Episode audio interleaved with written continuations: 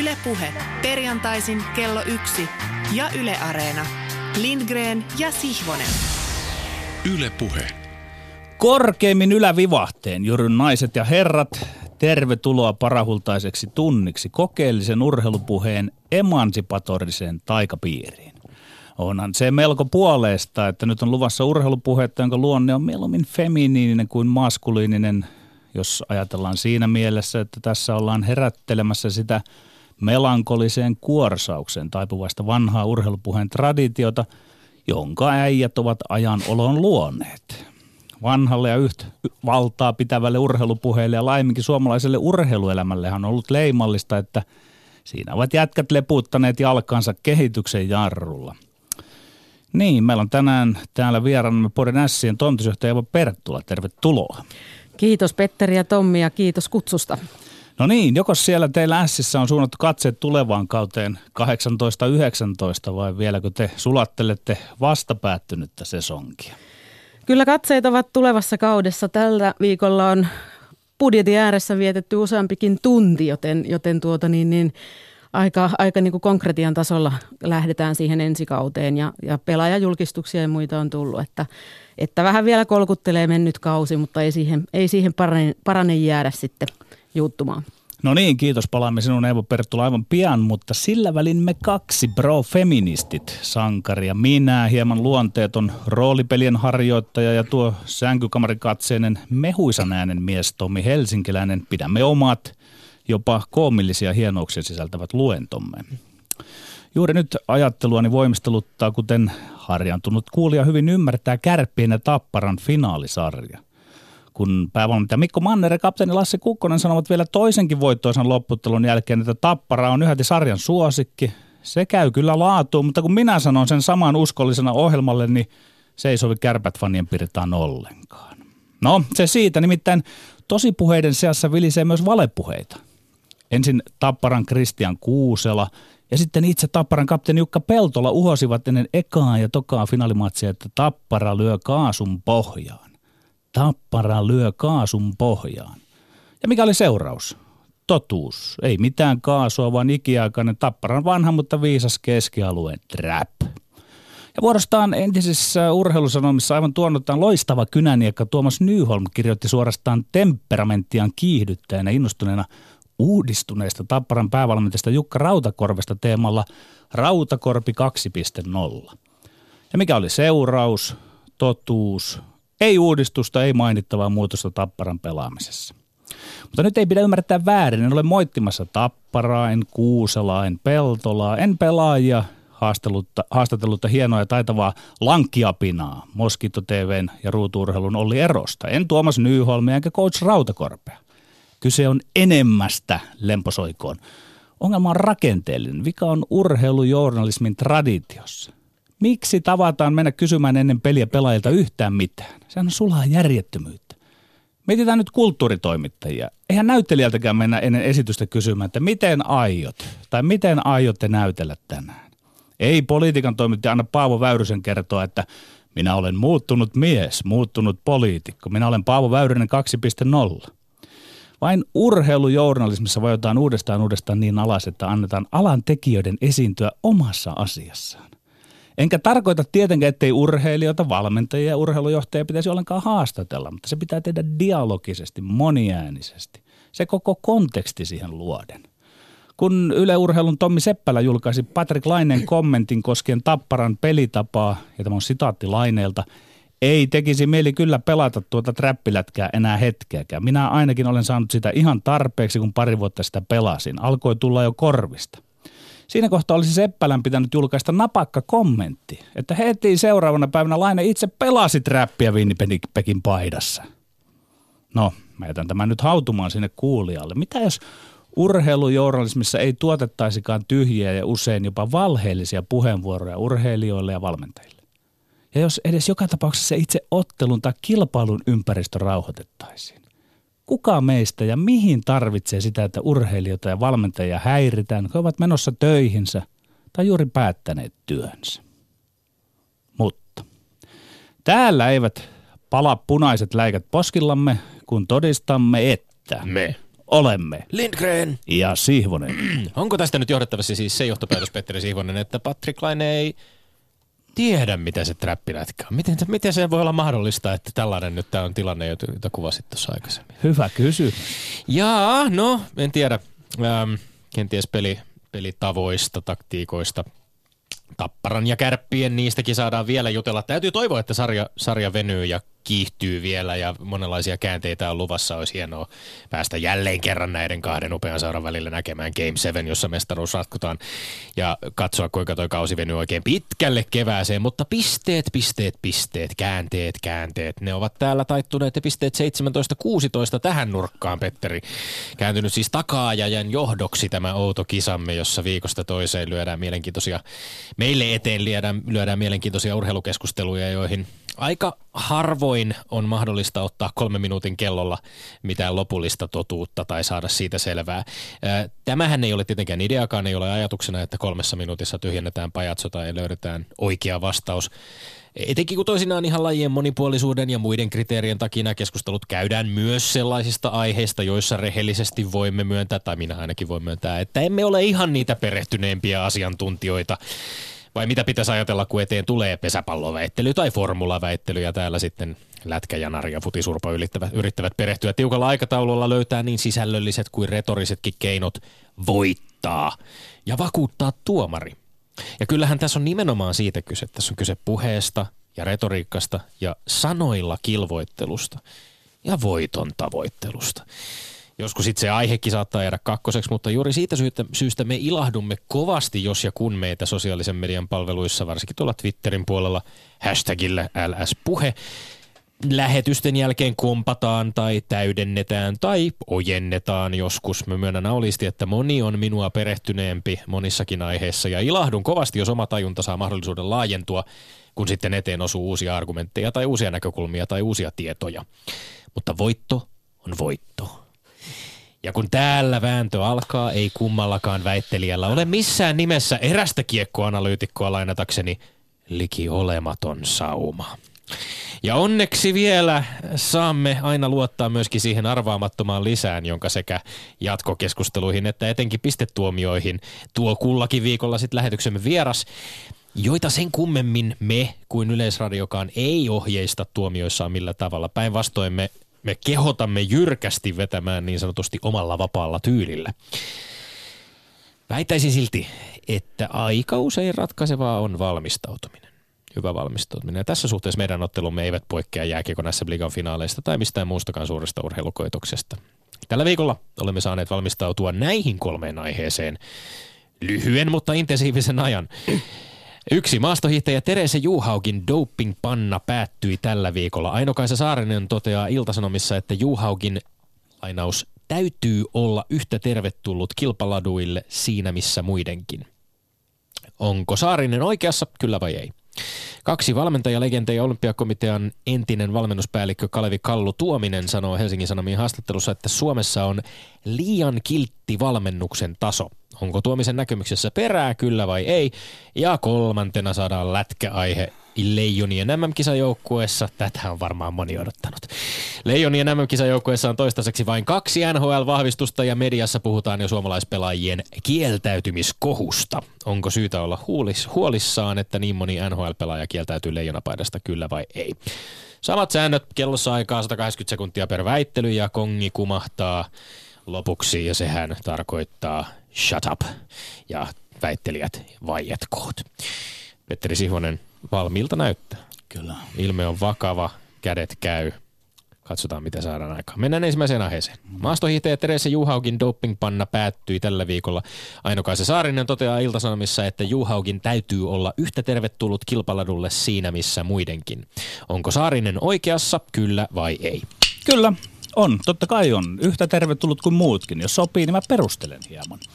Ensinnäkin urheilun koko selkäranka murtuu ja taistelu dopingia vastaan hävitään lopullisesti, jos urheilujärjestelmä ei nojaa länsimaiseen oikeuskäytäntöön siihen eetokseen, jossa ihminen, tässä tapauksessa kärrynyt urheilija, on rangaistuksessa kärsinyt. Hänen tulee saada elämässään, tässä tapauksessa urheilussa, uusi mahdollisuus puhtaalta pöydältä. Eikö niin?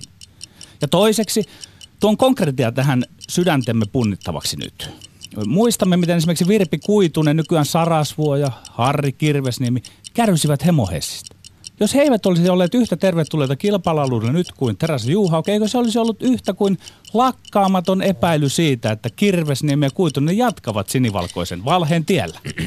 Ei, Aino-Kaisa Saarinen ei ole oikeassa. Terese Johaugin ei sitaateissa täydy olla yhtä tervetullut takaisin kilpailualueille kuin urheilijat, jotka eivät ole dopingin käytöstä kärähtyneet tai kärsineet 2 vuoden mittaista kilpailukieltoa. Mä ymmärrän kyllä tämän ajatuksen Saarisen kommenttia taustalla. Totta kai urheilijan oikeusturvaan kuuluu se, että kun sanktiot on kärsitty, ei pidä enää rangaista.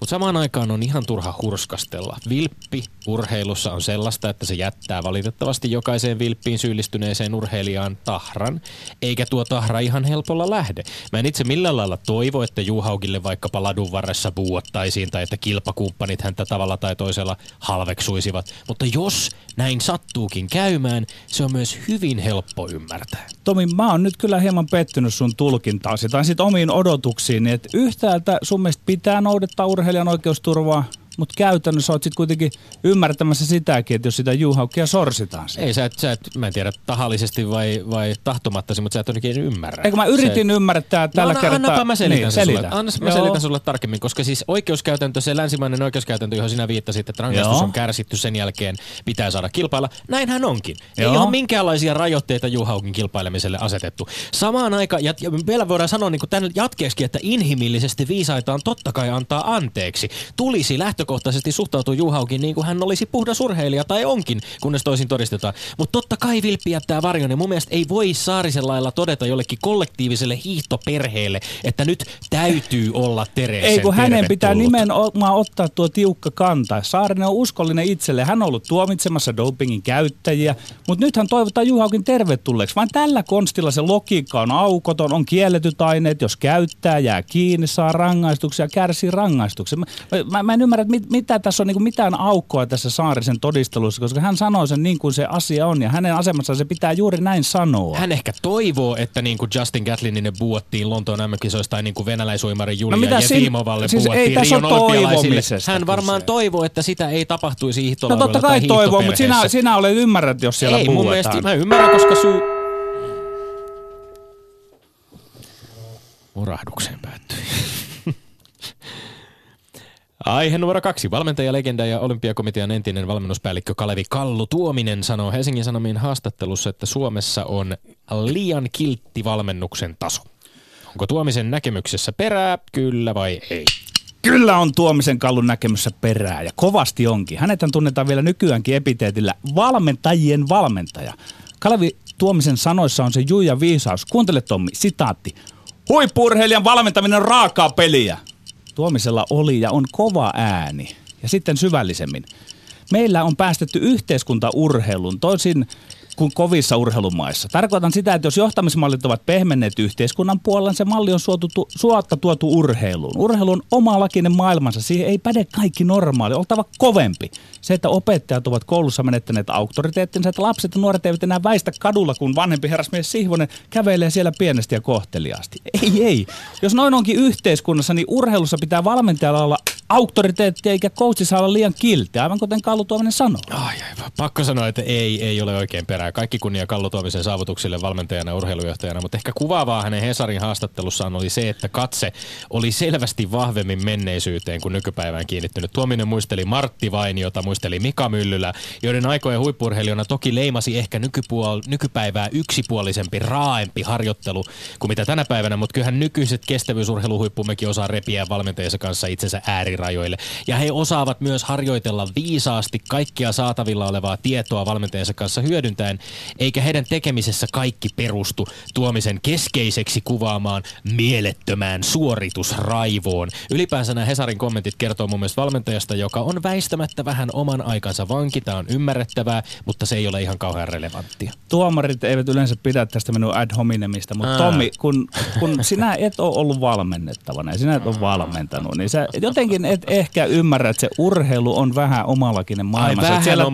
Siellä tarvitaan toisin kuin yhteiskunta, mikä on pehmentynyt. Jos ne yhteiskunnan pehmentyneet mallit tuodaan sinne huippu-urheiluun, niin tulos on tämä, mitä me ollaan Suomessa nyt nähty. Sori vaan. Ad hominemit sikseen. Sä valitat tässä, että yhteiskunta on päästetty urheiluun. Joo. Ja omalakinen sarke ja nuorisokin on vielä pilalla, kun ei väistä siivosta. Tämä on ihan tyhjänpäiväistä lässytystä, Petteri Siivonen. Mutta se on silti valitettavan totta. Mä tiedän, että se on karmeita joutuu sanomaan näin, mutta urheilun nimissä minä urheilujätkänä sanon sen näin, sen totuuden. Mihin tämä Tuomisen arvostelu perustuu? Perustuuko se kohdistuu? Kohdistuuko se yksilurheiluun vai joukkueurheiluun? Kenties hänen omalle alueelleen, ei palloilulajeihin. Vaikkapa koripalloiluun. Ollaanko me koripalloilussa menty kauheasti taaksepäin? Onko Lauri Markkanen harjoitellut liian mukavan harjoittelun ympäristössä? Ei, kun siellä on ollut valistuneet diktaattorit, nämä Westerlundit ja Detmanit. He eivät ole ollenkaan pehmeitä kootseja. He ovat valistuneita diktaattoreita ja sitä se tavallaan käy varmasti myös Kalle Tuomisen ja minun piirtaan. Tämä, että kaikki coachit olisivat tänä päivänä jotenkin pehmeitä, on täysi illuusio. Se tarkoittaa sitä, nykypäivänä tietyt äärimmäisyydet se sitä karsii pois. Totta. Jos Kalevi Tuominen hakee jenkeistä koripallovalmentaja jostain Bobby Knightista tai muista tällaisia legendoista. Totta kai hän ammentaa sieltä historiasta, mutta sieltä voi ammentaa jo.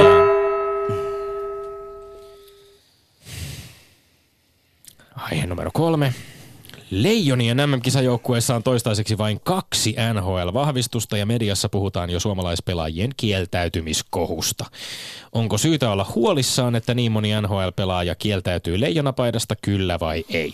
Kyllä, totta kai pitää olla huolissaan. Jos tästä epidemian tavoin leviämässä olevasta trendistä ei nyt saada otetta ja sen syytä ei huolella setvitä ilman, että kuitenkaan tehdään mustavalkoisia johtopäätöksiä, koska kieltäytymisen syyt ovat moninaisia. Ei se joudu tolentakaan yksin mistään siitä, että pelaajat vieroksusivat päävalmentaja Lauri Marjamäki. Mä oon huolissani. Hannu Jortikka on huolissaan, Erkka Westerlund on huolissaan, jopa Don Pena. Pentti Matikainen on huolissaan. Sen sanon, että yksikään pelaaja on velassa Jääkiekkoliitolle mistään. Sen takia ei tarvitse pukea leijonapaitaa, mutta se on luonnollista kaikkialla maailmassa joukkuepallopelien piirissä. On kunnia asia edustaa maataan ja siksi tässä nyt on todella syytä olla huolissaan. Joka ei ymmärrä olla huolissaan, ei ole kartalla suomalaista jääkiekkoilusta ja ylipäätään siitä, miten nämä asiat menevät joukkuepallopeleissä ympäri maailman. No sehän on hyvä, koska mä voin todeta, että en ole lainkaan huolissaan, niin ei tietenkään ole syytä olla huolissaan. On kenties syytä olla huolissaan siitä, mihin suomalainen urheilujournalismi on menossa, kun aivan liian usein pelattavia lätkän MM-kisoja vuodesta toiseen pohjustetaan tällaisella täysin tarpeettomalla sirkuksella. Tuleeko se ja se? Kuka kieltäytyy? Onko oikeita syitä? Eikö leijonapaita kiinnosta? Meidän tulisi ottaa oppia Ruotsista, jolla on toki noin 100 NHL-pelaajaa, siinä missä suomalaisia on noin 40 ja niistä käykö iso osa maalivahteja, missä Kiekkoliitto yksinkertaisesti listaa sivullaan pelaajat, joita on kysytty, erittelee kylmästi heidät, jotka on suostunut, heidät, jotka on sanoneet nei tak, ja heidät, jotka ovat sitten loukkaantuneena. Hassu edes sanoa tätä, mutta ei NHL-pelaajalla tietenkään ole mitään velvollisuutta lähteä maajoukkueeseen, jos ei syystä tai toisesta terveyttä tai motivaatiota ole. Koko keskustelu on lähinnä huvittava. Leijoniin suhtaudutaan meillä vähän kuin asepalvelukseen. Olisi syytä alkaa höllätä tätä ikiaikaista maataan puolustavien urhoollisten miesten ihannetta. Siis Tommi, nyt sä vietät vakavan aiheen. Me ollaan oikeasti lätkäjätkät olemme huolissamme tästä. Ja sä väität, että tämä on vain niinku urheilujournalismin ongelma. Niin sä vietät niinku ihan väärille raiteille. Tai tuot Ruotsin mallia ratkaisuksi ja sitten vielä asepalvelus, maanpuolustus.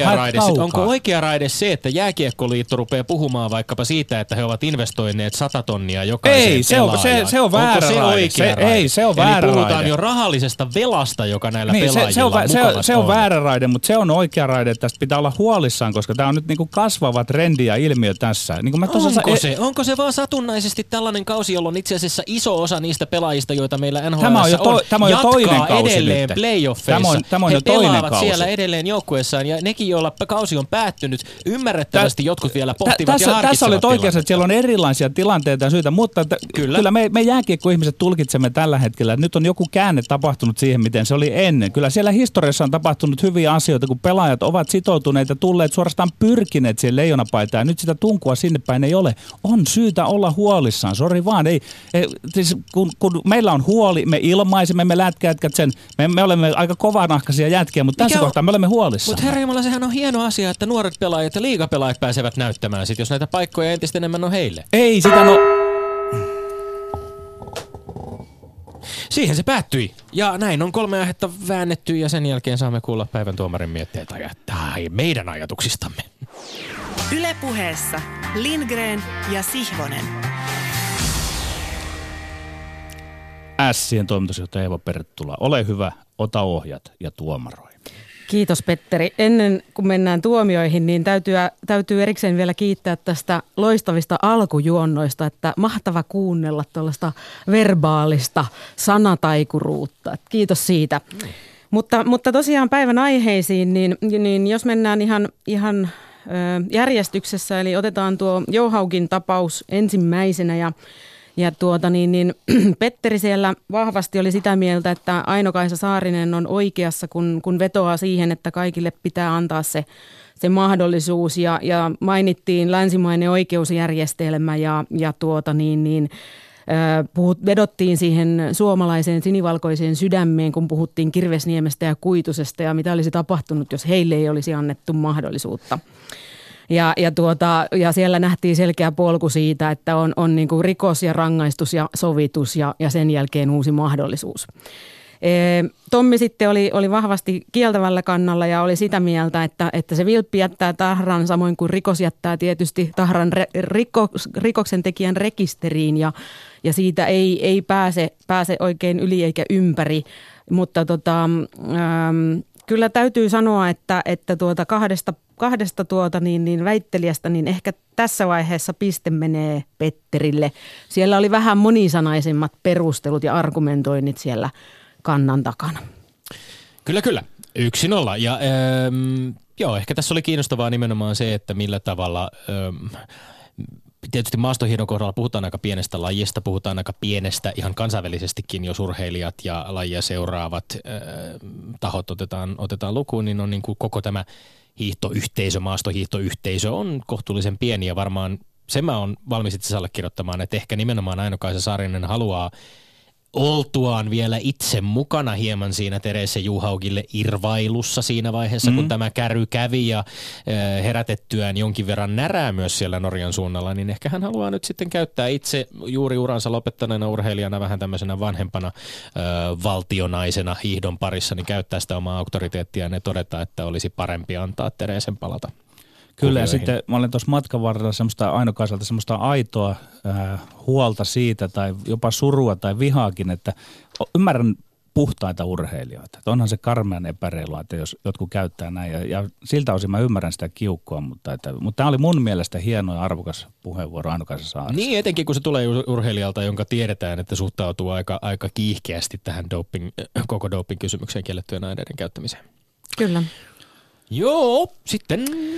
Aihe numero 2, eli keskusteltiin tästä Kalevi Kallu Tuomisen kommentista ja mielipiteestä siitä, että Suomessa on liian kiltti valmennuksen taso. Ja jälleen kerran Petteri aloitti argumentoimalla Tuomisen puolesta tai samalla linjalla ja tultiin tähän keskusteluun, mitä on muissakin lähetyksissä käyty tästä, että ovatko yhteiskunta ja urheilu samassa saarekkeessa vai eri saarekkeessa. Ja Petteri argumentoi vahvasti sitä, että yhteiskunta on nyt päästetty urheiluun mukaan ja yhteiskunnassa vallitsevat pehmeän johtajuuden keinot niin eivät sovi sinne urheilun piiriin, vaan se urheilu on edelleen se oma saarekkeensa, missä on omat toimintatapansa ja toimintaedellytyksensä. Tommi sitten taas oli vahvasti sitä mieltä, että Tuominen katsoi haastattelussa vahvasti menneisyyteen. Siellä käytettiin esimerkkejä aika kaukaakin menneisyydestä ja kyseenalaisti oikeastaan sen, että onko Tuominen niin kuin oman aikansa vankia, onko hän nykypäivän urheilukentässä, nykypäivän urheilusukupolven kanssa itse asiassa enää relevantti keskustelija. Ja kyseli muun muassa sitä, että mihin tämä Tuomisen arvostelu perustuu, että ilmeisesti ei ollut selkeästi tuotu esiin, että onko kyse yksinurheilusta vai joukkuelajeista vai mistä.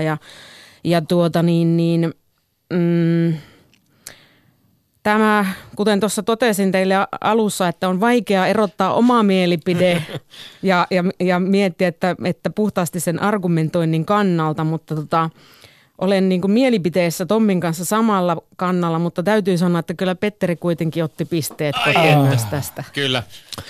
2-0 ja näin on tilanne jo sitten tietyllä tapaa ratkennut, mutta sehän ei meitä lannista, vaan mennään eteenpäin silti kolmanteenkin aiheeseen. Itse asiassa nostasin tässä yhden henkilön esiin. Huomasin, että mies, joka on meilläkin vieraana käynyt ja joka kommentoi Eeva Perttula sinun vierailua tänne meidän studioon.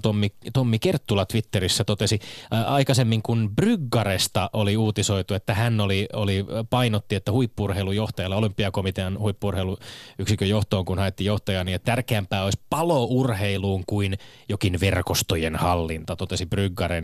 Niin Kerttulan näkemys oli, että Bryggare on aikansa lapsi ja että hänen retoriikka johtamisesta asettuu jatkumolle Matti Ahteen ja Kallu Tuomisen johtamisajatusten kanssa. Ehkä ollaan kuitenkin niistä ajoista tultu eteenpäin. Mä mietin vielä tätä myöskin, että tätä ajatusta siitä esimerkiksi peilaten meidän viime viikon vieraaseen Viivi Lehikoiseen vaikkapa, jonka harjoittelu on varmasti äärimmäisen intensiivistä ja monipuolista, mutta ehkä semmoinen niin kuin kärjistynyt ajatus myöskin, mikä ehkä sieltä jostain tuolta menneisyydestä kumpuaa on, että se on pelkästään määristä, kovuudesta, rajuudesta kiinni se, että pärjätäänkö vai ei. Ja aika monissa lajeissa on kuitenkin tultu siihen johtopäätökseen, että itse asiassa saattaa tehdä jopa hallaa, jos harjoittelee liikaa, jos harjoittelee väärällä tavalla, että siinä ei välttämättä sitten se pelkkä verenmaku suussa enää jeesaa. Allekirjoitatko tämän, Petteri, semmoisena pienenä Kyllä minä voin tässä jonkun verran tulla siinä vastaan, mutta sitten huippurheilu on siitä viheliäinen homma, että kun se on suhteessa niihin vastustajiin. Vastustajilla on ehkä isompia massoja, siellä on aina niitä, jotka kestää sitten sen kovemman harjoittelun ja niin edelleen. Niin, olen edelleen sitä mieltä, että Kallu Tuominen on kyllä jonkun oikeankin asian perässä. Tässä muuten pakko todeta tässä kohtaa, että Twitterin puolella Simo Minkkinen kysyy, että mihin on hävinnyt puheenparsi, sillä me olemme Lindgren ja Sihvonen. Mä jäin miettimään tätä oikein. Kyllä me olemme Lindgren ja Sihvonen vedettiin, mutta ehkä se sillä-sana on saattanut lipsahtaa joitain kertoja. Pitää muistaa ottaa sillä mukaan jatkossa. Karttukylpy muuten on myös, sitä myös ikävöidään täällä. Ikävöidään. Joo, nyt voidaan mennä kolmanteen aiheeseen. Ei ollenkaan harhauduta tästä. Tässä oli vielä yksi tiukka väittely, joka liittyy jääkiekkoon ja leijonien MM-kieltäytymisiin. Sen verran ennen kuin menen tähän, niin täytyy tuohon äskeiseen puuttua. Eli onko tässä nyt vaara, että nyt kun te olette me olemme Lindgren ja Sihvonen, niin seuraava versio, että olemme Lindgren ja Sihvonen ja sitten se olemme jää vielä pois. Koko ajan lyhenee, mitä vuodet menee eteenpäin. Nimenomaan pitää varoa, ettei lipsuta. Mm. Okei, eli tähän viimeiseen väittämään siitä tai kysymykseen siitä, että onko syytä olla huolissaan, kun moni NHL-pelaaja kieltäytyy leijonapaidasta, niin puolet oli jaettu, kuten aiemmiskin väitteissä, eli Petterillä vahva kanta sen puolesta, että kyllä pitää olla huolissaan ja hän jälleen kerran otti tämän sinivalkoisen sydämen kortin ja vetosi siihen, että se on kunnia edustaa maata ja pitäisi miettiä sitä, että kun tämä näyttää olevan kasvava trendi, niin pitäisi olla huolissaan niistä syistä ja ilmiöistä siellä taustalla ja tilanteista ja tutkia niitä ja miettiä, että mitä on tapahtunut verrattuna aiempaan ja Tommi sitten oivallisesti asetti suomalaisen urheilujournalismin suunnan kyseenalaiseksi. Ja itse asiassa tässä, jos en väärin muista, niin viime viikon vieraana Viivi Lehikoinen taisi sivuta vähän samaa asiaa, että siellä mediassa välillä niin kuin ehkä vähän ylidramatisoidaan asioita. Ja tietyllä tavalla tietysti ilmiö, mistä paljon välillä puhutaan, on tämä klikkien metsästely ja kalastelu.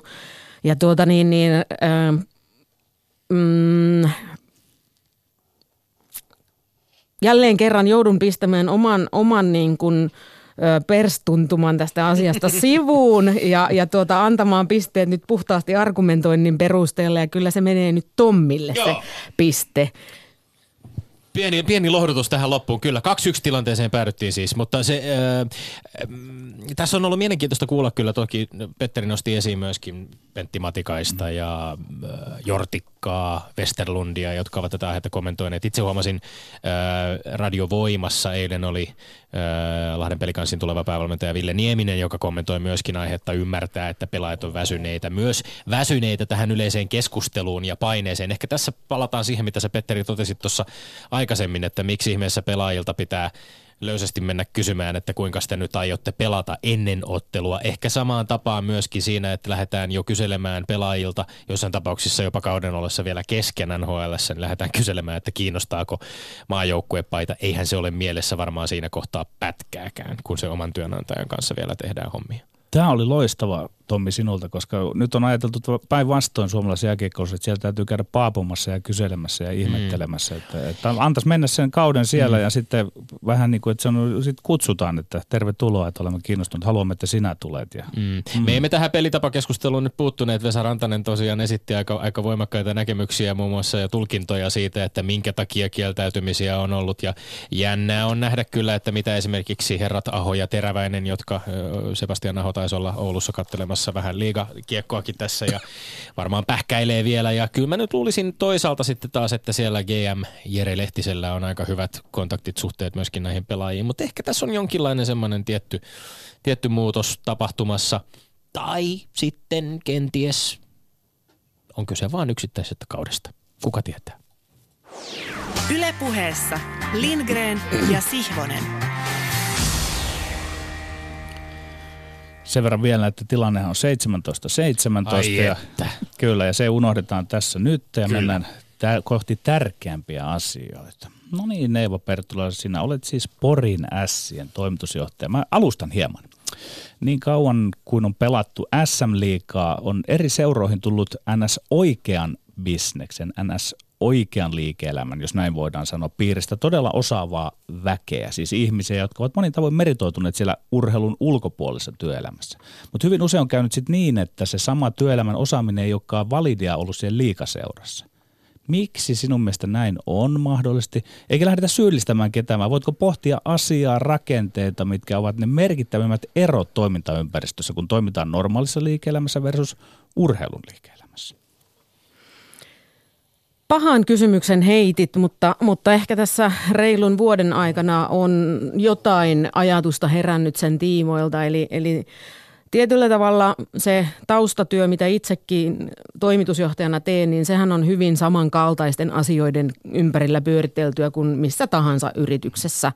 Se suurin ero tietysti näiden kahden maailman välillä on se, että toisaalta se ennustettavuus, toistaiseksi vielä ainakin meillä, monessa muussakin seurassa suurin osa siitä liikevaihdosta kertyy urheiluun sidonnaisten tuotteiden kautta. Eli puhutaan pääsylippumyynneistä, kausikorteista, areenassa tapahtuvasta myynnistä ja siihen ottelutapahtumaan liittyvästä myynnistä. Ja se elementti elää edelleen vahvasti tietysti valitettavasti sen mukaan, miten joukkue siellä kentällä suoriutuu. Ja niin kuin sanoin, että tässä vaiheessa me rakennamme ensi kauden budjettia, jota tarkennetaan tietysti sit siinä vaiheessa, kun ottelukalenteri ensinnäkin saadaan. Sitä ei vielä ole saatu. Ja meillä on ajatus siitä, että miten meidän lipunmyynti kehittyy tai miten meidän anniskelumyynti kehittyy. Mutta todellisuushan nähdään sitten vasta kauden kuluessa ja se siihen reagoiminen on aika haastavaa, että pitäisi pystyä rakentamaan semmoinen suhteellisen validi ennustusjärjestelmä, joka pystyy näkemään, että okei, tämmöisiä muutoksia tässä 9 kuukauden aikana tai puolen vuoden kauden aikana on tulossa ja näin niihin pitää sitten ennalta pystyä reagoimaan. Et ehkä se ennustettavuus siellä perinteisen liiketoiminnan puolella on vähän helpompaa. Ja tietysti toinen, mikä tähän liittyy vahvasti, on sitten se tunteenpalo ja tämä, että joka sitten taas linkkautuu sinne tuottojen puolelle, että jos joukkueella sattuu osumaan huonompi kausi, niin valitettavasti edelleen monet suomalaiset ovat sellaisia, että äänestävät jaloillaan ja varmaan loppuun käytetty fraasi tämä, mutta mun mielestä osuva, eli meitähän on aina sanottu, että suomalaiset on urheiluhullua kansaa, mutta ehkä se just, että ollaankin kuitenkin ehkä vielä jossain määrin sen menestyksen perässä, niin luo, että jos pystyisikin ennustamaan, että miten kuluttaja käyttäytyy tilanteessa tai toisessa ja takaamaan, että miten joukkue suoriutuu, niin silloinhan tämä olisi niin kuin liiketoiminnalliselta kannalta paljon stabiilimpi ympäristö. Mainitsit tämän tunnepuolen ja sitähän tietyllä lailla generoi se, että jos nyt mietitään siellä normaalin liike-elämän puolella, niin siellä tahti on kiihtynyt ja asioita arvioidaan kvartaalettain, eli 4 kertaa vuodessa suurin piirtein, mutta miten olet tottunut siihen tunneilmapiirin muutokseen, että se menee ylös alas niin kuin vuoristorata, kun viikossa saattaa tulla 3 tappiota tai saattaa tulla 3 voittoa ja onko se yllättänyt, onko se ollut helppo sinun ottaa vastaan, että tavallaan siellä se organisaatio, se joko hetkellisesti iloitsee tai surree, onko se yllättänyt sinut? On se totta kai yllättänyt, varsinkin siitä syystä, että 20 vuotta pysyttelin aika etäällä yleensäkin jäähalleista ja siitä semmoisesta niin kuin tiiviimmästä urheiluseuraamisesta, niin kyllä sen itsekin elää sen tunteen, että voittopelin jälkeen, kun Isomäki-areenasta kävellään siihen Astor-areenaan, missä meidän toimistot on, niin kyllä se fiilis ja usko siihen tulevaan ja luotto siihen, että jes, tästä tulee hyvä kausi, on ihan eri, kun sitten on muutama tappiopeli takana. Tai vaikka tulisi se yksikin, niin totta kai se. Ja se näkyy sitten myös siellä myynneissä, että kun voitetaan, niin kaljaa kuluu ja ihmiset viihtyy hallilla ja kun hävitään, niin huonoimmassa tapauksessa jo toisen erän jälkeen lähtee asiakasvirta ulos. Ja totta kai se sitten myyntireiskan tai mamman niin kuin masentaa, kun tietää, että hei, tuolta kävelee noin paljon euroja ulos, että jostain pitäisi sitten saada paikattua se. Miten, Eeva Perttula, jos ajattelet johtamasi organisaatiota, me puhuttiin viime viikolla täällä Vivi Lehökäisen kanssa myöskin muun muassa siitä, että tai sivuttiin sitä, että urheilu on jollain lailla, urheilussa ollaan leikin äärellä, urheilussa ollaan myöskin sellaisen vähän semmoisen maagisen äärellä, ihmeellisen äärellä, selittämättömän äärellä ja kuitenkin urheilijat itsessään, voisin kuvitella, että aika iso osa esimerkiksi jääkiekon SM-liigassa pelaavista pelaajista kokee edelleen saavansa tehdä unelmatyötä siinä, että he saavat tehdä jotain, josta he nauttivat, joka on ollut heille suuri intohimo lapsesta pitäen. Ymmärtävätkö pelaajat, jotka eivät ole lähtökohtaisesti, en usko siihen, että pelaajat, veikkaan, että aika harva pelaaja jääkiekon SM-liigassa on tekemässä bisnestä siellä kaukalossa, vaan he ovat pelaamassa peliä. Onko hankalaa johtaa organisaatiota, jossa se hyvin elimellinen tärkeä osa sitä organisaatiota, eli ne pelaajat, se joukkue, joka joko tekee kaukalossa tulosta tai ei tee tulosta, ei välttämättä ajattele sitä hommaa millään tavalla business edellä, vai tuleeko heidän edes ajatella? No henkilökohtaisesti on sitä mieltä, että ei tule ajatella, että minä haluan tietyllä tavalla rakentaa sen meidän tulonmuodostuksen sitä kautta, että pelaajien kaiken muun hyvän päälle niin ei tarvitsisi kantaa sitä huolta, että miten tämä organisaatio taloudellisesti voi ja saada siitä sitten vielä lisää stressiä tai suorituspainetta. Että kyllä minä haluan luoda sellaisen ympäristön, että meillä pelaajat voivat keskittyä pelaamiseen ja siihen tunteeseen.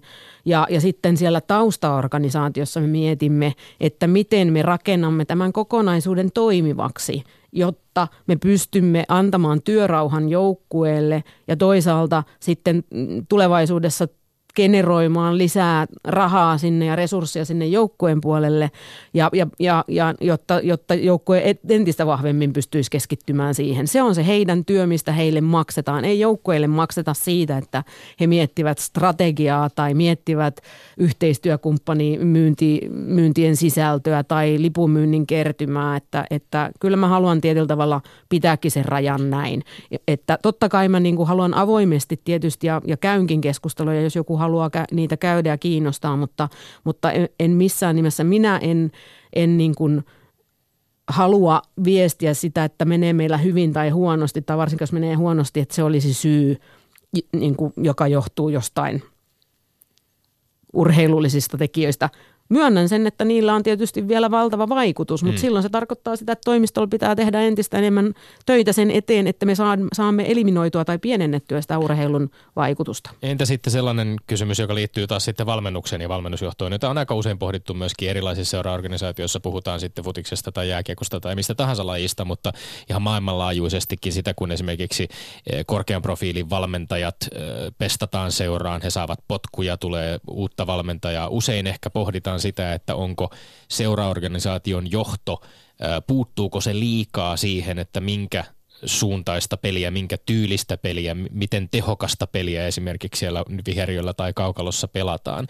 Oletko päässyt näkemään ollenkaan sitä sellaisia ristiriitoja teidän organisaatiossa, jossa tavallaan niin kuin tulisi ehkä niin kuin jonkinlaista kränää valmennusjohdon ja seuraorganisaation tai seurajohdon kesken siinä, että mikä on se tehokkain ja tuottoisin pelityyli, jolla pelataan?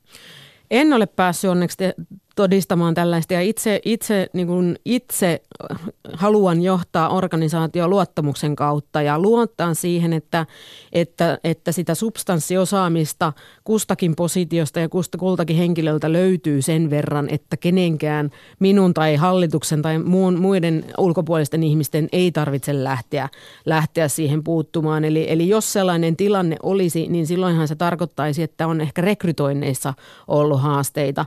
Ja tietysti mulla itsellä henkilökohtaisesti on niin kuin, sitähän mennään aika kovaa alaspäin, jos minä rupean puuttumaan siihen, että minkälaista peliä pelataan. Mutta näissä rekrytoinnissahan on usein ollut puhetta siitä, että onko pestattu esimerkiksi valmentajia, jotka tietyssä seurassa pelaavat brändin mukaista jääkiekkoa.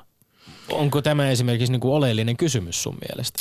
No joo, siis muotoilisin sen ehkä vähän toisella tavalla, että me olemme käyneet tämän kevään aikana aika paljon keskustelua strategian tiimoilta ja siitä, että miten se, mikä on se niin kuin strategia ja miten sitä toteutetaan, koska monesti saatetaan joutua siihen, että esimerkiksi tulee vahva valmentajapersoona, joka haluaa lähteä sitten viemään oman näköistä toimintatapaa ja oman näköistä pelitapaa ja oman näköistä niin kuin strategian muodostustyötä eteenpäin siellä joukkuetasolla, niin kyllä me ollaan käyty ehkä enemmänkin keskustelua siitä, että kyllä seuralla pitää olla vahva identiteetti ja vahva arvopohja, johon nojataan. Ja tietyllä tavalla ne on ne keskustelut, joita sitten pitäisi siinä rekrytointivaiheessa käydä, että okei, että meidän seuramme arvot ovat nämä, että pystytkö samaistumaan näihin? Ja jos nähdään, että on täysin kaksi eriävää linjaa, niin ehkä sitten silloin saatetaan saada työkaluja siihen, että vältytään niiltä virherekrytoinneilta, koska se ei palvele sitä henkilöä itseään eikä se palvele seuraakaan. Että jonkinnäköinen punainen lanka siellä pitää olla, johon sitoutuu kaikki riippumatta siitä tietyllä tavalla positiosta, että niin pelaajat, valmentajat, seurajohto, organisaatio, ehkä jopa junioripelaajat ja junioreiden valmentajat, että jokaisen pitäisi ymmärtää, että Porin Ässät on kaikkea tätä ja arvopohja on tämä ja tähän minä haluan lukkiutua.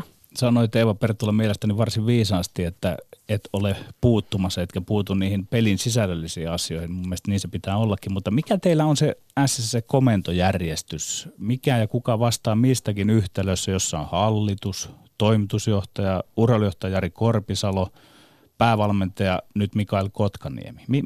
Mitkä on ne vastuualueet?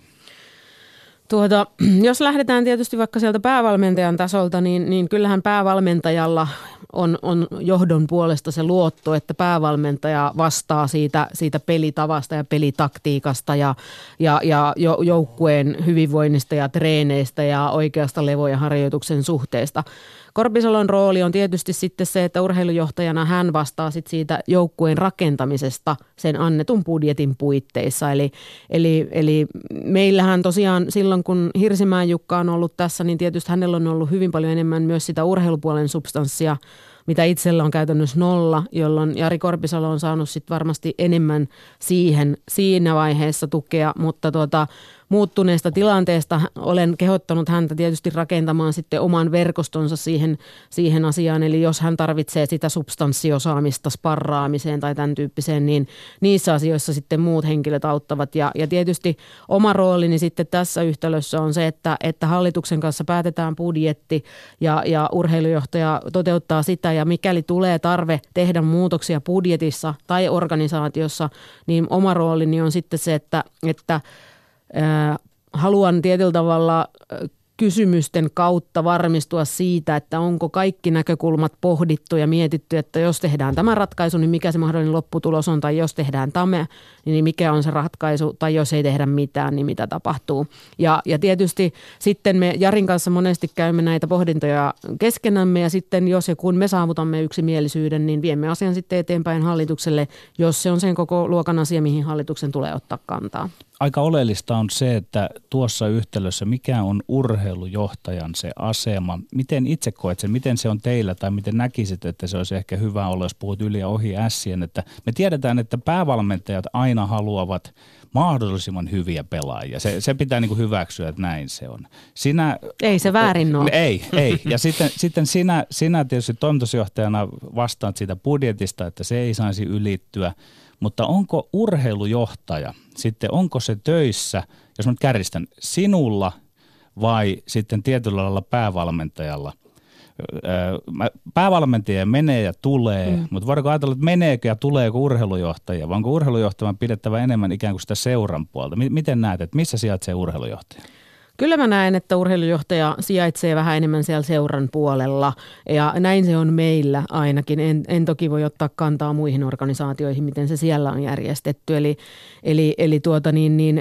Niin kuin sanoit, niin päävalmentajilla on paljon ja moninaisia toiveita, mutta kyllä urheilujohtajan pitää niin kuin viime kädessä miettiä myös sitä seuran etua tai olla nimenomaisesti sen seuran edun kannalla ja pohtia sitten sitä, että okei, että onko edellytykset sellaiset, että menestystä voisi olla odotettavissa vai pitääkö tehdä jotain muutoksia ja sitten peilata sitä sen kokonaisuuden. Eli kyllä mä näen myös vahvasti sen, että urheilujohtajan pitää nähdä se kokonaisuus. Ei riitä, että näet vaan sen pelin tai pelitulokset tai pelaajabudjetin, vaan pitää pystyä peilaamaan siihen kokonaisuuteen sitä. No me ehkä päästään varsinaisen konkretian kurkistamaan sitä kautta. Kerro se, mitä voit kertoa siitä, että käydään läpi se, että te päädytte antamaan Jyrki Aholle potkut. Ja kuka siinä kohtaa on aktiivinen toimija ja mihin suuntaan, vai käykö sitä kaikki yhdessä läpi, hallitus, sinä, Jari Korpisalo ja niin edelleen? Koska jääkiekkojulkisuuden yksi mielenkiintoisempia hetkiä on se, että kun joku valmentaja saa potkut, niin avaa vähän sitä, miksi te päädyitte siihen ja miten? No mä oonhan väärä henkilö tietyllä tavalla avaamaan ehkä sitä, että miksi, enkä välttämättä sitä tässä edes halua avata, mutta se miten, niin sen voin toki avata. Eli kyllähän sen verran itsekin olen perehtynyt kirjoituksiin ja tutkimuksiin ja siihen, että tiedän, että tietyllä tavalla tällainen valmentajan työsuhteen ennenaikainen päättäminen on aina radikaali teko ja sillä ei ole historiassa ainakaan ollut mitään hyvin merkittävää positiivista vaikutusta, ehkä jopa toiseen suuntaan. Ja koska puhutaan niin radikaalista päätöksestä, niin ei ole reilua, että se olisi vain yhden ihmisen päätös.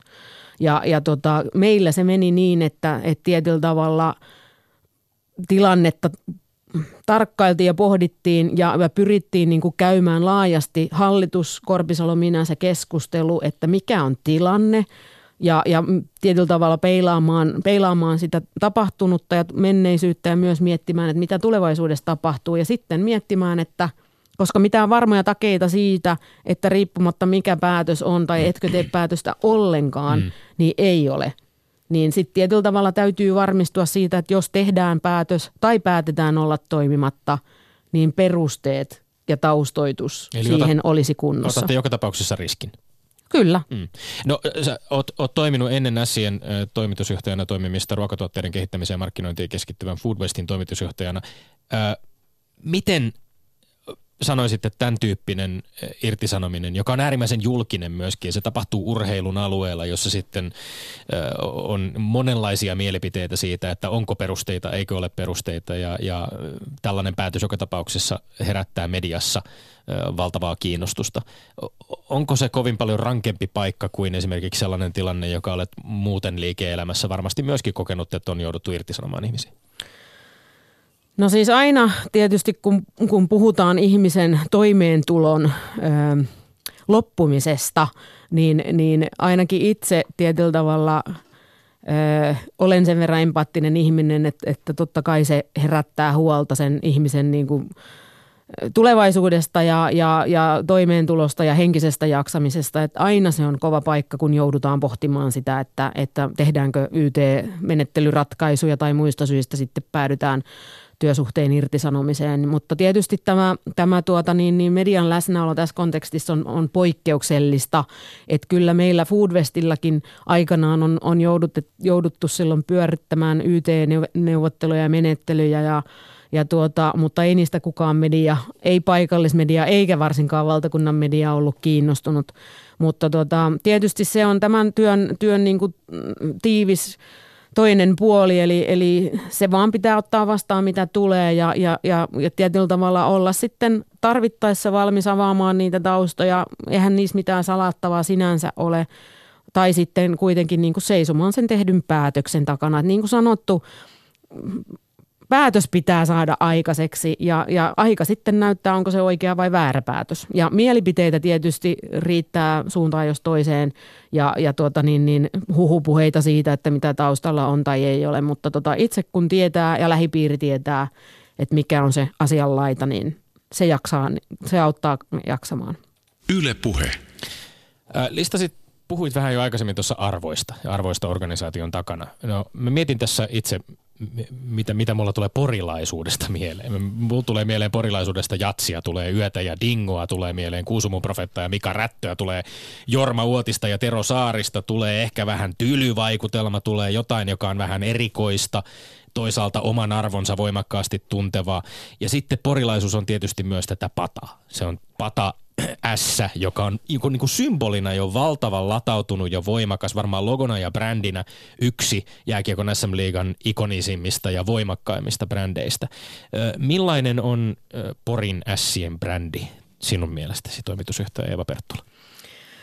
Me teimme tuossa viime vuonna näissä erään mainostoimiston kanssa vähän konseptointia ja he olivat tehneet taustotusta siitä, että haastatelleet entisiä jääkiekkoilijoita, että miltä tuntuu pelata Isomäessä, miltä tuntuu pelata Ässiä vastaan ja kyllähän siellä tuli tietyllä tavalla monenaisia kommentteja ja muun muassa muuan Teemu silloin 47V Kaliforniasta sanoi, että Raumaa lähemmäs Poria hän ei tule enää ikinä menemään.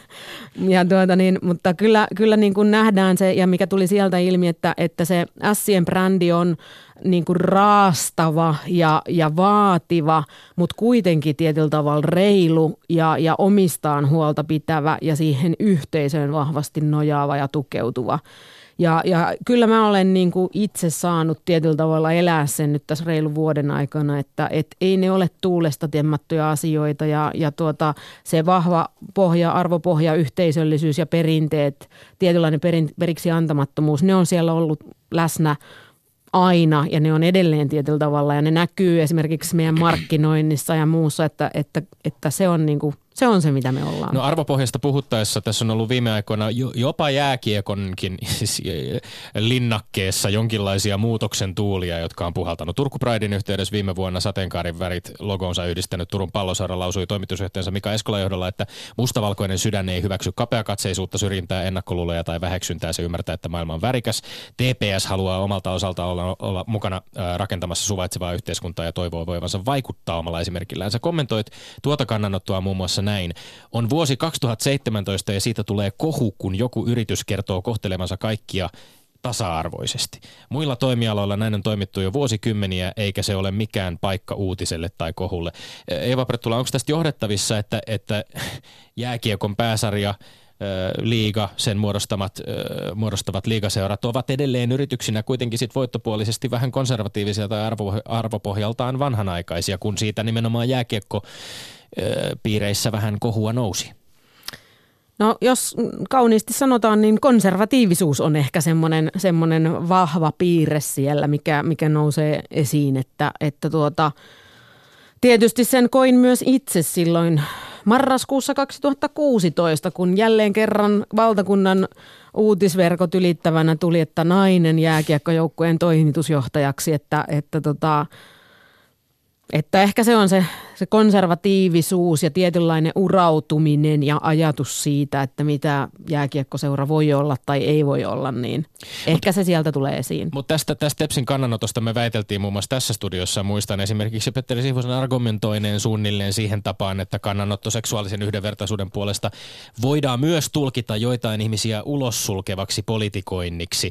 Ja mä mietin, että onkohan niin, että lätkäseurojen johtoportaissa moni yhä ajattelee vähän samalla tavalla, että jääkiekon kaltaisella lajilla ei Suomessa ole varaa vieraannuttaa sitä heidän ydinyleisöään tai millään lailla lähteä ottamaan kantaa yhteiskunnallisiin asioihin.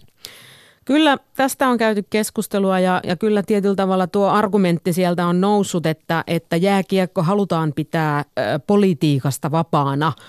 Ja tietysti kyllähän tässä Turku Pridein ja TPS:nkin tempauksessa nähtiin, että hyvin äkkiä tietyt poliitikot tarttuivat tähän ja tietyllä tavalla hyödynsivät sitten myös ehkä siinä oman henkilöbrändin ja mielikuvan rakentamisessa. Eli siinä on se riski, että nykypäivänä ehkä nämä yhteiskunnalliset asiat on monesti poliittisestikin värittäytyneitä ja sitten politiikka esimerkkinä nyt vaikka niin on semmoinen, että joka ei välttämättä sitten kaikkia urheilukannattajia kiinnosta, mutta politiikkaa tai ei, niin tämä nyt on henkilökohtainen mielipide eikä niin kuin sinänsä tässä vaiheessa suoraan edusta seuran näkemystä, mutta kyllä mä kuitenkin näen, että seurat, meilläkin on 50 vuotta historiaa takana, niin ehkä se on jopa meidän velvollisuus ottaa kantaa tietynasteisiin ja tietynlaisiin yhteiskunnallisiin asioihin ja sitten käydä niin kuin vaan se keskustelu sisäisesti, että mitkä ne ovat ne asiat, joissa me haluamme olla vahvasti puhumassa. Siitä ollaan aika lailla yhtä mieltä, että jos mietitään yleisöpohjaa, niin sitä pitäisi ilmeisesti liigassa kaikkien seurakin kyetä laajentamaan perheiden suuntaan, ehkä naiskatsojien suuntaan. Minkälaisia ajatuksia sinulla, Eeva Perttula, on tästä, että millä konstella siihen suuntaan voitaisiin päästä? No, yksi keino tietysti olisi kuunnella tätä kohdeyleisöä, joka ei vielä meidän tässä ydinpiirissä ole, että mehän teemme nykypohjalle melkeinpä kauden päätyttyä vähän kyselyä, että miten suoriuduttiin, mutta aika harvoin vielä ollaan lähdetty tietyllä tavalla tavoittelemaan sitä hankalaa kahden ryhmää ja kysymään ja tutkimaan sitä, että miten heidät saataisiin halliin, mikä on se motivaattori, että he sinne tulevat, onko se arjen helpottaminen, onko se sosiaaliset suhteet, se yhteisö, onko se jääkiekko, onko se tarjottavat. Eli kyllä meidän täytyisi tietää, mitä se kohderyhmä haluaa, mitä me toivomme tavoittavamme. Mä mietin tätä politiikkakysymystä vielä, että jos liigaseurat ajattelee, että politiikasta halutaan pysyä erillään, sitten samaan aikaan kuitenkin esimerkiksi aika selvää on, että esimerkiksi yksi valtapuolueistamme on hyvin voimakkaasti profiloitu nimenomaan jääkiekon kautta, tai ajatellaan vaikkapa, että pelaajayhdistyksen puheenjohtajana toimii kokoomuskansanedustaja, niin onko se tietynlainen illuusio, että kun tästä puhutaan niin usein tästä omalakisesta saarekkeesta, voidaanko jääkiekko tai urheilu jollain lailla irrottaa muusta yhteiskunnasta. Onko se illuusiota, että näin voisi olla? Eikö yhteiskunnalliset virtaukset vaikuta siihenkin, että ketä ihmisiä nyt sitten jääkiekko kiinnostaa, kun tästä kysyttiin? No kyllä mä itse olen sitä mieltä, että ei nämä ole niin täysin irrotettavissa toisistaan. Anteeksi vaan Petteri, mutta ja toivon tietyllä tavalla, että mä toivonkin, että osa siitä yhteiskunnallisesta keskustelusta tai niistä johtamisen trendeistä esimerkiksi tulisi myös sinne urheilun puolelle, että kyllä urheilunkin pitää ja jääkiekonkin pitää päivittää itseään, jos me haluamme tavoitella ja tavoittaa ne uudet kohderyhmät. Eli jääkiekossakin arvokeskustelua. Kiitos, että otit osaa ohjelmaamme ja tulit vieraaksi, Eeva Perttula. Kiitos teille. Ja sitten Tommi Lindgrenin maineikkaat urheiluterveiset. Joskus harvoin käy niin onnekkaasti, että juuri ennen lähetystä pääsee näkemään tällaisen ja ilmoittamaan varmaan vielä tässä kohtaa joillekin ihmiselle ihan uutisenakin jonkinlaisen pienen scoopin. No se on nyt tällä kertaa tietysti se, on varmaan aika moni on jo sen nähnytkin, että Arsene Wenger tuossa runsas tunti sitten ilmoitti jättävänsä Arsenal Football Clubin tämän kuluvan kauden päätteeksi. Wengerin viimeinen kausi on toki vielä kesken, mutta hänen tilastonsa Valioliigassa ovat 823 ottelua, 473 voittoa, edelleen ainoa valmentaja, joka on johdattanut joukkueensa mestaruuteen häviämättä ottelua. Ja vielä on mahdollisuus yhteen titteliin, kun Arsenal taistelee paikasta Eurooppa-liigan finaaliin. Arsene Wenger, it has been a pleasure. Pysy tyylikkäänä Monsieur Wenger ja pysykäähän tekin. Me olemme Lindgren ja Sihvonen ensi viikkoon. Kuulemiin. Lindgren ja Sihvonen. Yle Puhe.